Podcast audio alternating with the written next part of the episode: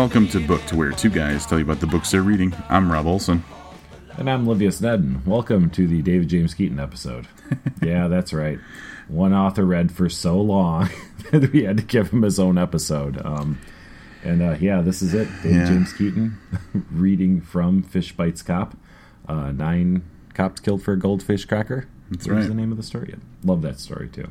Great stuff. This dude, before he got started, he was all he was all proud of himself. He's like, I'm gonna read really fast because I know it's a little long, but I'm gonna get through it. Yeah, Yeah. Um, he edited it down from the actual version that's in Fish Bites Cop just to get it down to a really slim 37 minutes.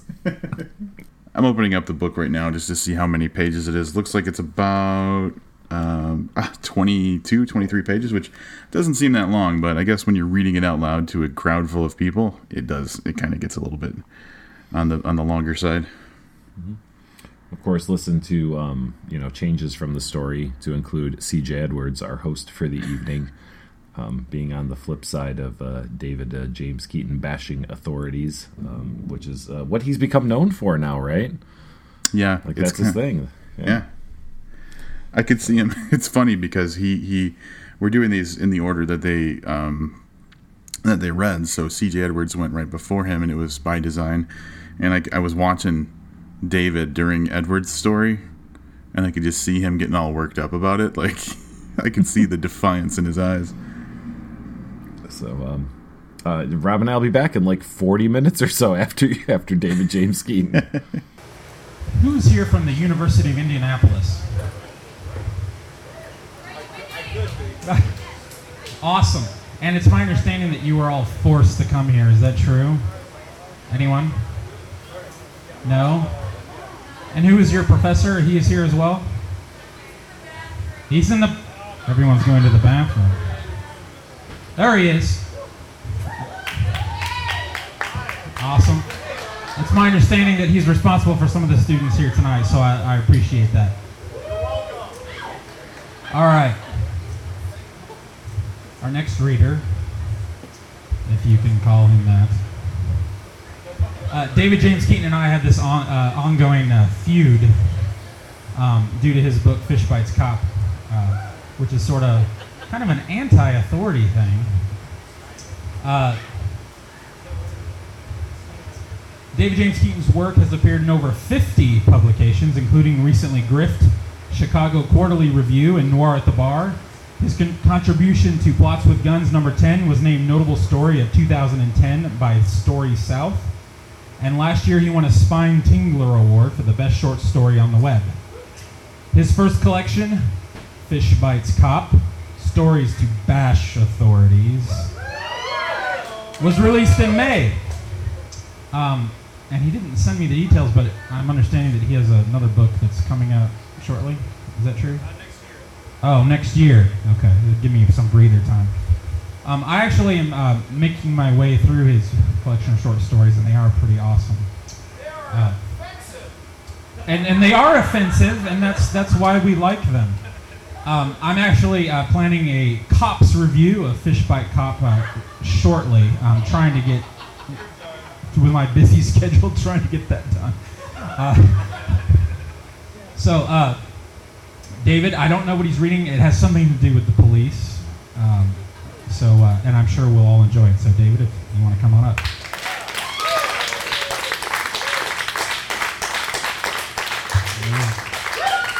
Thank you, CJ. Can you hear me? Good? This thing, Jed broke this fucking thing. Godzilla! Okay, um, I did bring a police story. You found so much pleasure in your story when that dog tore the shit out of that poor innocent civilian. So I thought this would sort of be a counter narrative of the police. Not necessarily negative. Um, it's called Nine Cops Killed for a Goldfish Cracker. But nine cops don't die in this. Um, technically, one guy dies twice. So. Also, Sal, a nun gets punched in the face, so you're gonna love this. That's just for you. Okay. The junkie folds the $1,000 bill in half nine times, swearing it's a new world record. Jack watches the money transform into a tiny green cube, disgusted that everything he's owned, every record, movie, and dirty magazine, even his best platform shoes, could be reduced to a piece of paper so small it couldn't effectively wipe a spider's ass. The fuck are you doing, CJ? I said no, Jack mutters. Ignoring him, the junkie shuffles over to the huge aquarium along the wall. An endless green coffin so thick with green stink and muck that during previous visits, Jack never had the imagination to discover anything alive in there among the empty beer cans, dirty dishes, and long forgotten plastic scuba divers. The junkie dangles his idiot's origami out into the smoky space between them and tosses it into the fish tank. Equally insulted and confused, Jack watches the green cube swell and soak up the stagnant water. It's just starting to unfold when a, cr- a streak of copper pushes through a dark puff of fish shit and algae to gulp the money down. Jack stands up so fast that the card table flips off his knees and three coffee cans expel soggy cigarette butts into his face to remind him of his first kiss. Why the fuck did you do that? Jack shouts, running to the tank while slapping gray ash and filters out of his greasy curls. Because it meant more to me than it did to you, the junkie laughs. What do you care? My money now. Jack shakes his head. That prick had insisted on a $1,000 bill to pay the debt. Not just the amount, but that particular bill, last circulated in 1969, series of 1934. Not that rare, someone shrugged. It took a little time, but Jack finally found one. And when he first saw it framed behind his parole officer's desk, Jack could hardly believe his luck. Then he started to doubt that this one slip of green paper would solve all his problems, until his asshole PO turned around to yell at another ex-con on the phone, and Jack had time to slide the frame a little closer and read the inscription. Legal tender for all debts, public and private. Then he started to believe it might after all. It looked like something he'd seen a cartoon with all those extra zeros, and he broke, it, broke in and stole it the same night before he changed his mind. A $1,000 bill was not that rare, but still rare enough to be worth almost twice as much as the little numbers in its corners. Jack knew that the junkie w- would erase his woman's debt the instant he held it under a streetlight and first gazed upon Grover Cleveland glowering up at him in that big Nietzschean toilet brush mustache, something that most junkies, usually slick and hairless as grubs, they could never grow themselves. When he first set foot in the junkie's apartment a year ago, Jack noticed the goofy fucker had a telephone shaped like a football. Scrawny as he was, the junkie claimed to be a football fan, Cleveland Browns, of course, when the Browns still had a team. Jack figured that was why he wanted Grover's tiny portrait so bad that he was willing to pay so much for it. Then there was that goddamn cookie jar. He remembered his dad smack, smacking a football out of his hand once. You dial where the stitches used to be, the junkie told him when he first saw when he first saw him studying the phone. Too bad it's not a real pigskin though, huh? How long before your parole officer knows you swiped it? Hell if I know, I swapped it out with some Monopoly money, so maybe you won't notice for a little while. Wait, what Monopoly money? Well, they don't make a thousand dollar bill for that game, so I put in two five hundreds instead. Good job, dumbass. He'll never notice with them being bright orange and all. Who cares? He sees 20 ex-cons a day, maybe more. Hey, you want to see a magic trick? And then five minutes after that, he was folding the bill, and that's where it all started. Ten minutes after that, Jack was still punching a purple stain on the floor where the junkie's head used to be. Jack calls his woman on the football and tells her that the junkie let him keep the cash, claims he put her on a payment plan, says maybe they're going to be okay. She tells him that if he can, pay, she, she tells him that if he can pay the landlord by seven o'clock that night, they won't have to move out. He's trying to listen, but he can't help. St- he can't stop staring into the green water of the tank, trying to figure out which one of those fish swallowed the money. The monster tank that had seemed empty before now is a swarm of goldfish nipping, nipping at each other's butts, apparently eager for another thousand dollar snack. Then he hears a distant siren and knows he doesn't have the time to perform some kind of half-ass surgery on a dozen, dozen fish bellies to find the bill. His eyes dart around the room, panic setting in as the voice in his ear starts squawking louder. Now his woman wants to know why he wasted a quarter in the payphone when she was only a block away. If you hang up right now, you can get your quarterback, she whines. Probably not, he thinks, hanging up anyway. Wait, did she say quarterback? He suddenly has a brainstorm and he runs through the bloody pile of junkie towards the filthy kitchen. Something crunches under his shoes and he almost trips. That's the thing about junkies, he thinks. Celery where their bones used to be. He sweeps a year of empty cereal boxes off the counter to reve- reveal the grand prize a goddamn glass cookie jar shaped like a football, full of rolling papers and fortune cookie fortunes that never came true. He feels the weight, tries it out under one arm, then the other. He decides it was meant to carry goldfish. He grabs a coffee can off the floor and empties the stubs and ashes, excitedly scooping and splashing the green water like a baby's first bath. He eventually manages to wrangle all the goldfish into the cookie jar. At the last second, he snatches a glass ashtray shaped like a starfish from the corner of the tank and sh- shakes it dry, just in case he needs it. He screws the lid back on his cookie jar football, the tiny handle where the stitches used to be, and holds it up to the light to watch the little critters swim around. He's wondering if he could spot the money cube through one of their stomachs when he hears a car door slam downstairs on the street. Tucking the glass football under his arm and the starfish ashtray in his pocket, he bolts for the stairwell. It's 300 yards to the slumlord, he thinks. That's only like three touchdowns. When he reaches the end of the hall, he sets his football down in a pile of pizza boxes, pulls out his starfish, and stands behind where the, do- behind where the door will swing open. He glances at the jar again, where the fish are agitated and doing little figure eights. He's glad he doesn't have to kill one of them right now. Why bother? The money's not going anywhere except with him. He doesn't think twice about killing the cop. The door swings wide, and when he creaks it back, and when it creaks back to reveal Jack, he buries the starfish in the cop's face, right through the bridge of his nose. It goes in so deep that the lenses of the cop's sunglasses snap shut around the ashtray like a Venus flytrap. Snorting blood, sinuses collapsing, the weight of the cop's utility belt, along with the cop's typical lack of physical fitness, drags him down the stairs so fast. Drags him down the stairs so fast that Jack has to chase after him. High stepping after that bloody blue ball all the way down to the basement, he starts to think that killing killing cops might be much easier than everyone thinks it is. He kicks and stuffs the body out of sight behind the last row of steps and takes his gun, a, a 357 Magnum. He thinks that's a good trade for a starfish. All you need is something to protect, he tells the crooked pile of buckles and blue as he wipes his hand. That's the key. You can drop any cop if you're protect- protecting something. Anything at all, really. He spits, retrieves his football, and counts the fish out loud. Seven, eight, nine. All of them are still swimming. Outside, he squints down the street, mapping his path to the goal line. All he has to do is run across the parking lot where the car wash used to be, through the alley where the baseball card shop used to be, up the steps where his mother used to be, then give the money to the slumlord where the record store used to be. Never talk about that stain where the junkie's head used to be. But running with anything under your arm looks suspicious, especially something shiny.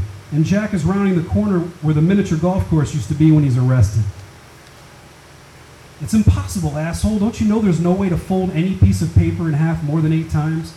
Bullshit. It was nine. It was it's a new record. I saw him do it. Jack is in the back of the cruiser talking through the cage to the cop in the front seat. The football full of fish is sitting on the dashboard while they wait for Jack's name to come back from dispatch. The cop turns the football around and around looking for any sign that Jack's story is true. No way, he says. Can't be done. I saw it. You thought you saw it. What are you, a magician? I used to be. Let me guess, Jack Snickers, the amazing Andy. Fuck you. What, where were you running again anyway? You know, like Andy Griffith. Get it? Yeah, no, I got it. I'm telling you, that guy palmed your money. You can't fold any bill more than six times. After that, the area can no longer be manipulated by human hands. The force required is exactly 256 times more than when you started. That's true, by the way. I know what I saw. You don't know what you saw. That's my point. A magic police officer, huh, Andy? How does that work? Can you get out of an underwater coffin? Can you get out of the belly of a fucking whale? Because that's what I really need right now. I can slip handcuffs, the cop says. It's easy. Jack's amazed. Cops always get chatty when dispatch takes too long. See, if you have long fingers like me, just put the middle one down so the cuffs click on it. Then you slip your hand out. That finger leaves enough of a gap to get loose. A similar technique can help you pick pockets, too. Even take away a slower cowboy's gun. But I can't tell you all of our cop tricks. Jack notices him fiddling with a snap on his holster, something he recognizes as a tell in poker. And if there was one thing Jack hated more than cops, it was fucking poker players.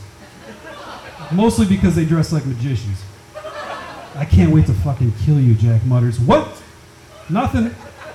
Jack figures he doesn't have long before they find that dead cop crammed under the steps with the starfish where his face used to be, and he's kicking himself for telling the amazing Andy about the thousand dollar bill at all, but there was no story he could come up with that made any sense to explain why he was running down the street with a cookie jar full of fish. He's glad he tossed the starfish faced cop's 357 into a random mailbox before he got pinched, though. He even put the flag up. You should go back and make that man give your money back. And if you don't have any warrants, of course, and your money's still in that apartment, I'm telling you. Which apartment did you say that was? Jack is ignoring the question. Did you know that it's impossible to eat more than nine crackers, the cop goes on? Six and 60 seconds is a limit. Your mouth won't make enough spit to ke- uh, get them going down your throat. What kind of crackers? Regular crackers. What about goldfish crackers? Something like 20. You know, that's the same age when I first shot somebody. It's just a job we do, you know, sicking dogs on people in bathtubs. We don't ask to be, we don't ask to be heroes. He trails off, leaving, leading to mumble into the radio on his shoulder. Then the wheels around, then he wheels around to face Jack through the divider. Tell you what, why don't you stop talking a while? The cop says. Me stop talking? Jesus Christ. The cop has his hand in the cookie jar, rooting around and splashing all over. He catches one of the fish and lays it on the dash while Jack furiously punches his door. But before Jack can blink, the fish is ripped in half. Andy holds it up, shaking the end with the tail, showing Jack it's empty. Then he reaches in and grabs another fish, rips it in half. Jack grinds his teeth so hard one cracks. He wants to know if the junkie really fed a, a fish the money too, but he can't stand to watch this cop shred his little fish. He starts wondering if he would have. He starts wondering if he would have been able to gut them all if he had the chance. The fish, of course. I don't think I could do it, Jack thinks, because it'd be kind of like playing Russian roulette, except you'd want the bullet. And of course, it would be with fish. Another cop car is approaching, and amazing Andy quickly, quickly drops a third fish back in the bowl, tucking the glass football down by his feet and out of sight. He forces a fake yawn and an exaggerated stretch to cover these movements, and right then Jack knows what he'd do if he had the chance. Not because the cop killed his fish, but because when this cop yawns, Jack swears he sees his tongue curl like a cat's. But Jack was born with long fingers too, piano playing fingers, his dad once laughed. And then his dad bent his Jack's fingers back with his own digits, short as sausages, black as crickets, to drop Jack to his knees. It was the day he found out Jack had tried out for the football team. But tonight, Jack uses those fingers to cut half moons into his palms until his hands are red. Then, when the third cop spins him around to switch the handcuffs, you notice Jack's bloody wrists and stands him up straight, turning to the amazing Andy. Uh, what's wrong with this guy's? The third cop starts to ask right when Jack slips a hand free and unsnaps the cop's holster. Glock in his fist, Jack spins and pumps three shots into the amazing Andy's chest, aiming for the badge, a target over their hearts that Jack always thought was an amazing idea. Officer Edwards, it reads. Then he drops and puts a bullet in the third cop's spine as he's running for the car. The cop crumples against his own wheel, dead before he hits the ground, and no hands to stop his mouth from cracking the curb. Jack knows he's gone, so he can't concentrates on the amazing Andy. Andy's face is so blue, for a second he thinks he's looking at an empty uniform. Then in a, another mad minute, Jack thinks his clothes are deflating. Then Jack sees his eyes open, aware, a hate-filled glare of black and red. He claims Andy's 38 special from his holster.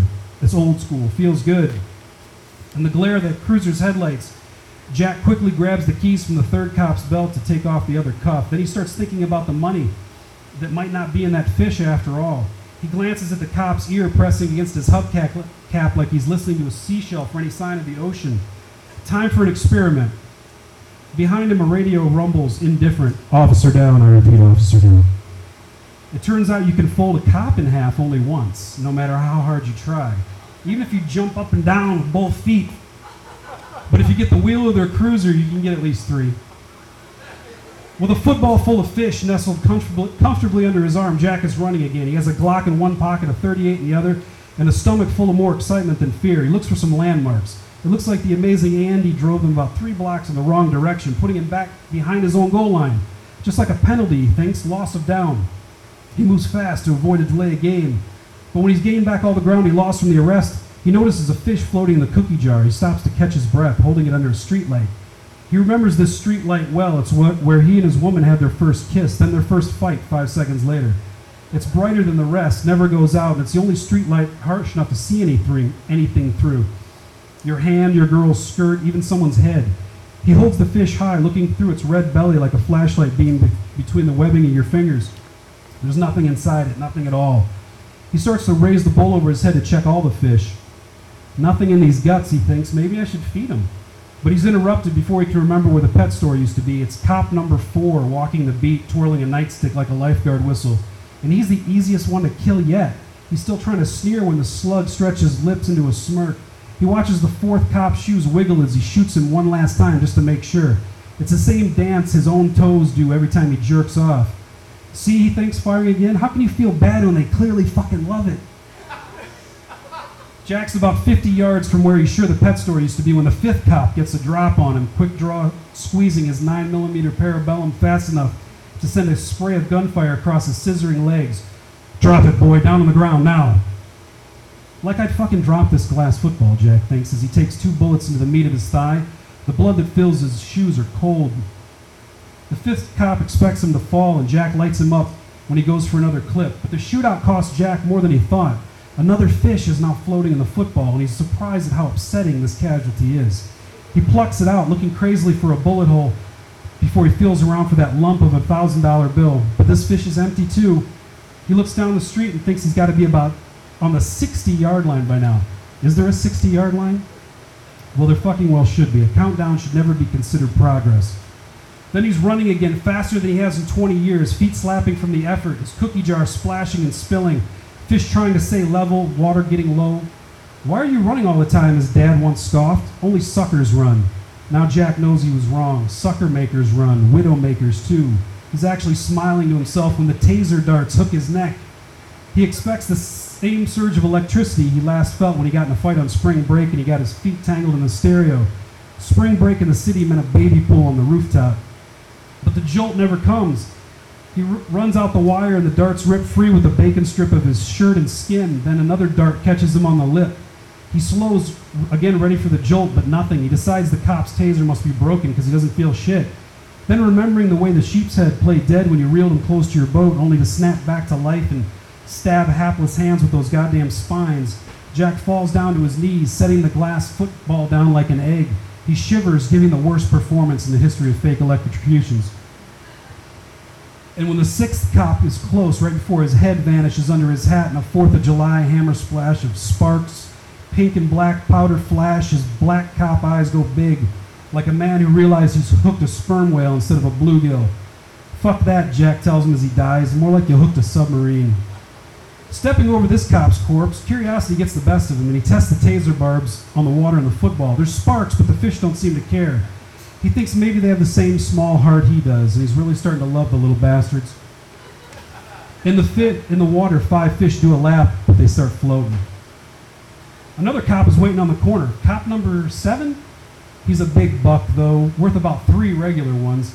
That's, he sees what's under Jack's arm and he laughs. I used to play football, seventh cop says, holstering his Ruger and forgetting the snap like they always do. Try to get by me. I used to play, play football too, Jack said, until I realized the ball wasn't made of real pigskin. At this, the cop looks mad, finally getting the joke, and he gives the pivot foot he was going to use. Another tell. Tattletales, all of them.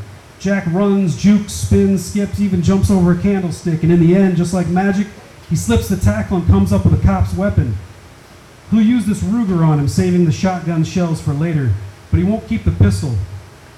He's still digging the thir- he's still digging his 38. Police issue since the 20s. They never should have stopped. Hell, how much shit can one man carry? asked the seventh cop, who's crawling towards a drain as if it's got some kind of answer. Sometimes you got to make a choice: your fish or your gun. At some point, the seventh cop is saying he doesn't deserve to die, saying he was only working tonight to do seatbelt checks at the corner, maybe a drunk stop or two. It's so easy to dehumanize these bastards, he thinks, and the shotgun shuts him up forever.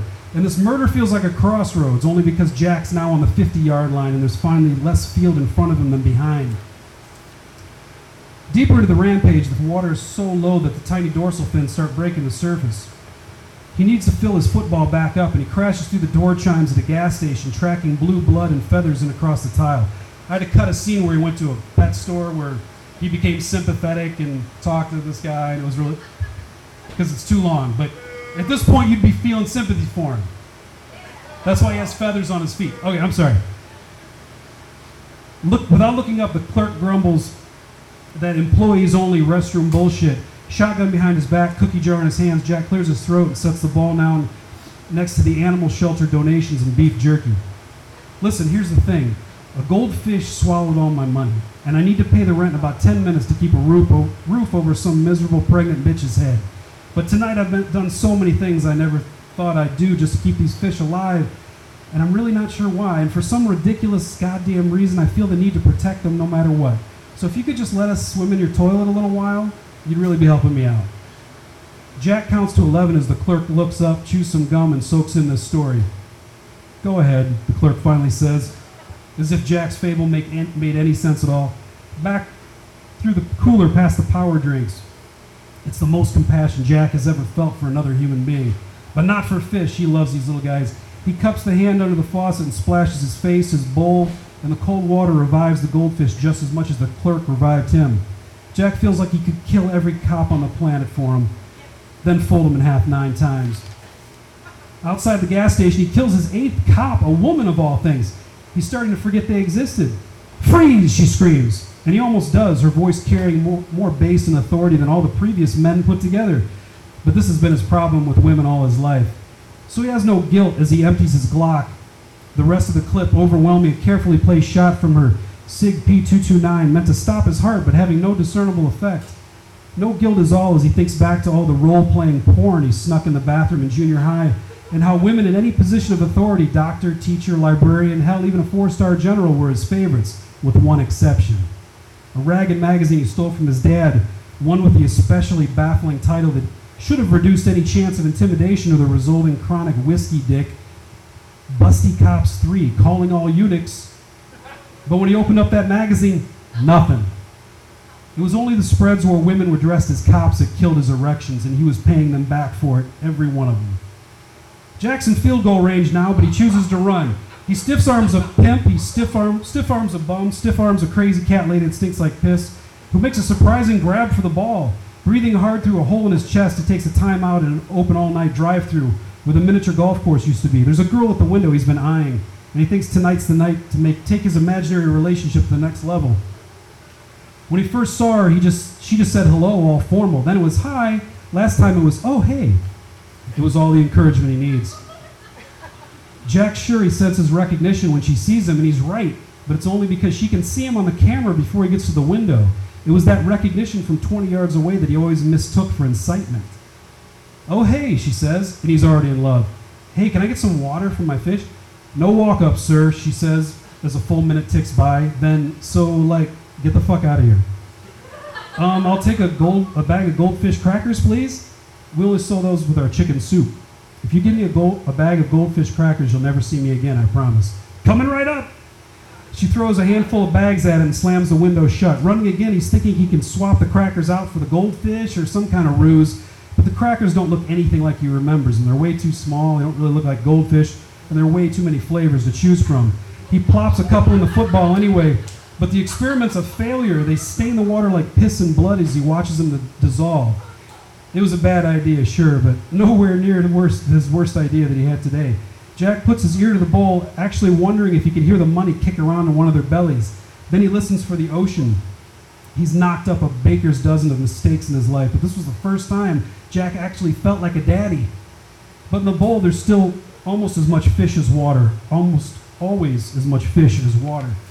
Running hard, running hard inside the 15 yard line now, goalpost in sight. The slumlord. He looks up. Goalpost is right. He's the only motherfucker on the block who can afford a satellite antenna that big. Jack passes a priest locking up a church. Sunday morning already? He punches him in the face on the way by, a tenderizer right hook where his smile used to be. Why? The priest wails from the sidewalk.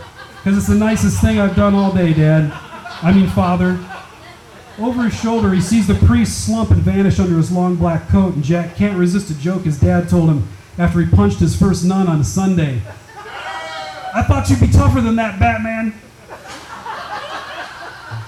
running, running, running. Those two bullets make his legs faster. One bullet made his heart stronger. He asked the, he asked the next cop where the fuck a, what the fuck a seatbelt check is anyway. That's like saying a smile check or something. I mean, I would just make sure I'm not smiling by the time I got to your car. What the fuck are you talking about? The ninth cop asked, hand hovering over his holster. How could you prove I wasn't wearing it? Jack asks, hands up, elbows high, but he's still scratching and stretching hard to reach the spot on his back where the shotgun is sleeping. It's a light sleeper. Just put the fish over your heads and hands on the ground, son. But the shotgun is awake and already coming over Jack's head. Uh, I mean, hands on the fish and heads on the. Wait, wait. The ninth cop draws his Springfield XD, a small gun, a woman's gun, something the new kids are picking, he guesses. It's no match. Boom!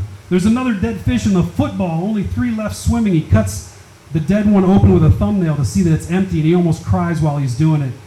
But no, it's just blood that splatters his cheeks. He's losing too many fish. He needs to kill another cop to even the score. The tenth cop dies screaming. So for kicks, Jack checks his badge. Sergeant Ayers? Yeah, he caught some air, didn't he? Jack decides to gut this one. What the hell? And when he runs out of thumbnails, he uses the edge of the handcuff. Turns out they look just like us on the inside. The fish, not the cops. But he swears their hearts might be a little smaller. The cops, not the fish. Slumlord, then home. No, home, then slumlord. He's got five minutes. He needs to see his woman. He needs to see if this was all worth it. He paid her debt with a junkie. He's got to pay the rent next. He even paid for her teeth once, even though she went, even though she only used the appointment to get painkillers and never thanked him. Jack calls her on the payphone to put a toe in the water and check her mood, but she's yelling at him already. Never any good news with her. Why the fuck are you calling me? She screams. I can see you from here. He runs up the steps of their building. The burning smell he recognizes immediately as home. The smell of smoke and ash. Used to tell a caveman to run, but to Jack it meant dinner. Or maybe their first kiss. She turns the corner, a cigarette in each corner of her mouth. Yep, it's just her, no dinner after all. Her arms are crossed and a gas can is balanced on eight months of stomach. Where's the fucking wrench? she says. She's threatened to build, burn down the building before, every time they fight. He even woke up soaked in the shit once, a smell so thick it cured him of his boyhood love of huffing gas and glue. He shows her his 38, pleased with the way her cigarettes sag and shock. Hold on, baby, that's not what I'm trying to tell you. It's not that it's not this gun that makes me a man. It's how many fish I got in my football. Have you gone nuts, Jack? Do you have any idea how hard it was to get here? She starts to notice the blood in the bullet holes and slowly sets the gas can down. He starts to notice her noticing and slowly sets down his cookie jar. Then he's suddenly rabbit fucking her against the cleanest wall, and for a couple seconds he loves her as much as the girl at the drive through. When he's done, his toes wiggle so hard he feels they're finally bust through his shoes. Then they both stare at each other over their shoulders. Well, they both stare over each other's shoulders as the feeling fades from love to like to hate back to indifference. He tries to tell her the story. At least I can't get her any more pregnant after that, he thinks. Once they're knocked up, it doesn't have any effect anymore. Maybe I change the baby's eye color or something, blue to brown. One more generation will all be brown. Go on, she sighs. He looks at the clock, hands down. This is the craziest 20 minutes he's ever had in his life. Baby, have you ever been on the toilet and all the sounds and sensations coming from your body seem to indicate that you're taking a shit, but then you look in the bowl and you don't see anything at all? No. Well, that's our relationship. Get out, she screams. Gas can back up and ready. Wait, you don't you misunderstand. You're not listening. I'm saying we're like magic. His woman is flipping out, saying his bullshit story about the junkie. Even if it's true, the money might dissolve. And she's starting to reach for his fish. Again, he wonders the $1,000 bill has never been in there at all. Which one is it? She screams, splashing around the cookie jar with her yellow claw. You know what? He sniffs, moving to the door, pride wounded. I take back every night, every romantic thing I just said. Good. Jack takes a random fish and puts it in his pocket. He's still got a minute left on the clock, so he runs across the hall to his other woman's apartment, the one that's slightly less pregnant. He tells his he tells his other woman to stash this goldfish. She stands in the doorway, tears in her eyes, shaking her head, fish swimming around in her coffee cup propped on her belly. She hugs it tight. She stashed guns and drugs for Jack before, but this feel this fish feels more important than them all. She puts it on top of her television, hoping he'll pay the rent tonight for her too, so she won't be evicted. Then he runs back across the hall to kill his first woman. His first woman, not his first woman. The first woman he killed was cop number eight. But when he kicks open the door and sees what she's doing, he totally knows he, he can do it. He can't do it. There's a typo, I'm sorry. She has a pile of goldfish flip flopping on her ironing board, fish lips pulsing, and her knife is coming down when he hits her like a linebacker. You can't kill him. I already named him, he pleads on from the floor. You haven't even named our baby. She stabs him instead, stabs him again. Jack gives her one good punch right in the belly. A shot he figures doesn't count as domestic violence because they were pretty sure it was going to be a boy. And his son should be able to fucking take it. Then she stabs him real deep and he changes his mind about the fight pretty fast, deciding instead to save as many fish as he can and get away from her. Crawling for the bathroom, fish crammed in his pockets. Even in his mouth, he hopes the last person in there remembers to flush. On his hands and knees, he realizes that he'd try to keep them alive forever if he could, never look inside their bellies, just so he'd never know they were empty all along. But none of them are moving when he sticks them, when she sticks him hard in the lower back, right where his spine used to be. Before his last breath, he attempts to give his babies a proper burial. He drops as many as he can in the toilet bowl and pulls the lever as he falls, but they're too big to go down. His head cracks the rim and the lights go out. He surprises anyone when he starts breathing again. He opens his eyes to see one of the fish in the toilet bowl under his chin. It's still swimming in circles. Too big to flush, he says, just like me. He struggles to his feet, grabs the fish, snatches the glass football from his woman's hands, and he's running down the steps. He sees more goldfish in the corner of his eye, still twitching in the cookie jar. Jesus Christ, how many goldfish are there in the world? Out in the intersection, the amazing Andy is standing in his way. Andy's not so amazing. He's clearly seen better days. Blue uniform, now purple, black tie wrapped around his head, covering the hole where his eye used to be. He holds his other gun, a 38 Special, of course, the grip wrapped in rubber bands so he can hide it under his shirt against even the sweatiest skin without slipping. Remember me? Andy asks him, just like that song, Nowhere to Run, Nowhere to Run. Back to nine, Jack says, cocking the shotgun. During the firefight, Jack soaks up three more bullets. Andy loses an ear and at least half his piano lessons, along with the right side of his skull. And when Andy's gun starts clicking, Jack snaps as many of Andy's long fingers as he can so there's no more magic tricks.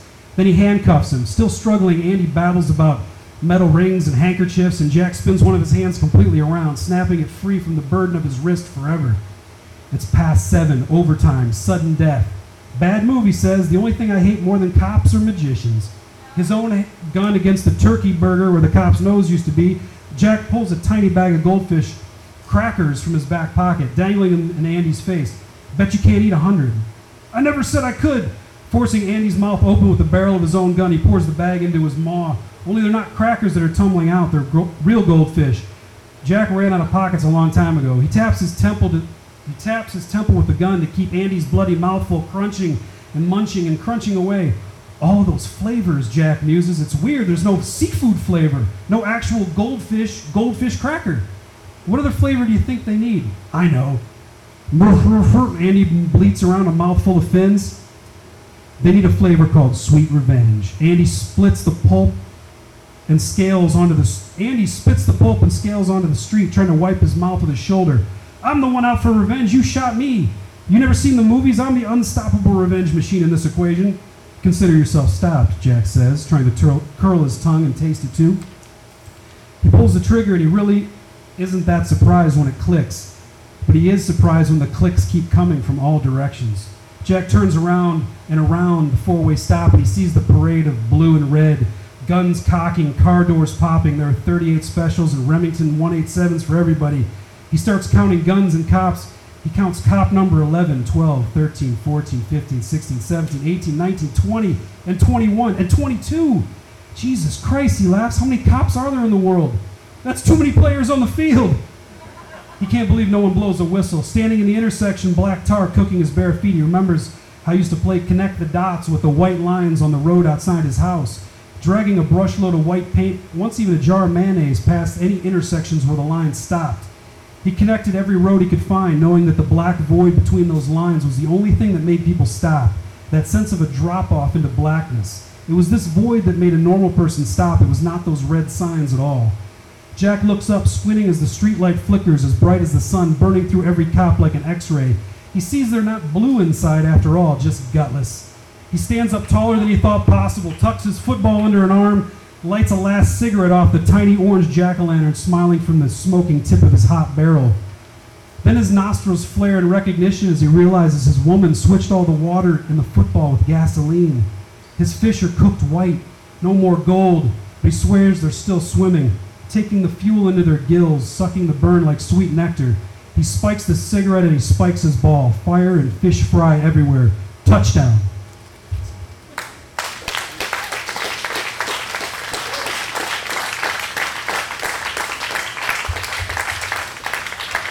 Oh my God, where do I begin?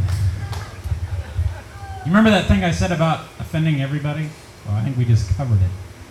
All right, that touchdown was David James Keaton reading Nine Cops Killed for a Goldfish Cracker. One of his more weird and out there, but really hilarious, co- cool stories.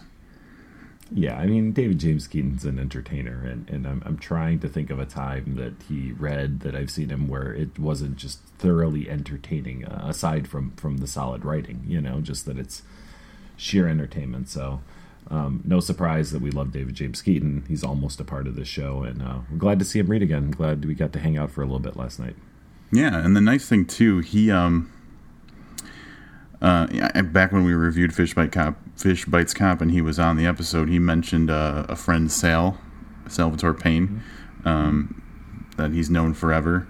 And he was he was giving he's doing that whole story about uh, um, the it was the ass eating story in his in his in his uh, book Yes. and he wrote that as a way to one up Sal when they were doing like live readings and stuff, and that's how he met his wife. He told that whole story. So Sal was actually there, and he's a teacher at the uh, University of Indianapolis, and he made it mandatory for his students to come to the reading. So uh, that was kind of entertaining as well. Yeah, it, it and uh, and quite a way to bump up your your count for a reading. That's what we did wrong in Chicago. Yeah, we, we didn't. Um, we, we got to buddy up with some professors next time. Yeah, exactly. Or someone I don't know, like elementary school teacher, 24 second graders showing up. That might get a little weird. Got to fill the seats. It's true. Got to fill all the I'm seats. saying. So, all right, that's a wrap. Part three, Noir at the Bar, Indianapolis. Um, come back tomorrow for the big grand finale. Les Edgerton, Scott Phillips. Until then, I'm Livius Nedin. And I'm Robb Olson. Keep reading. You gotta fight for your right.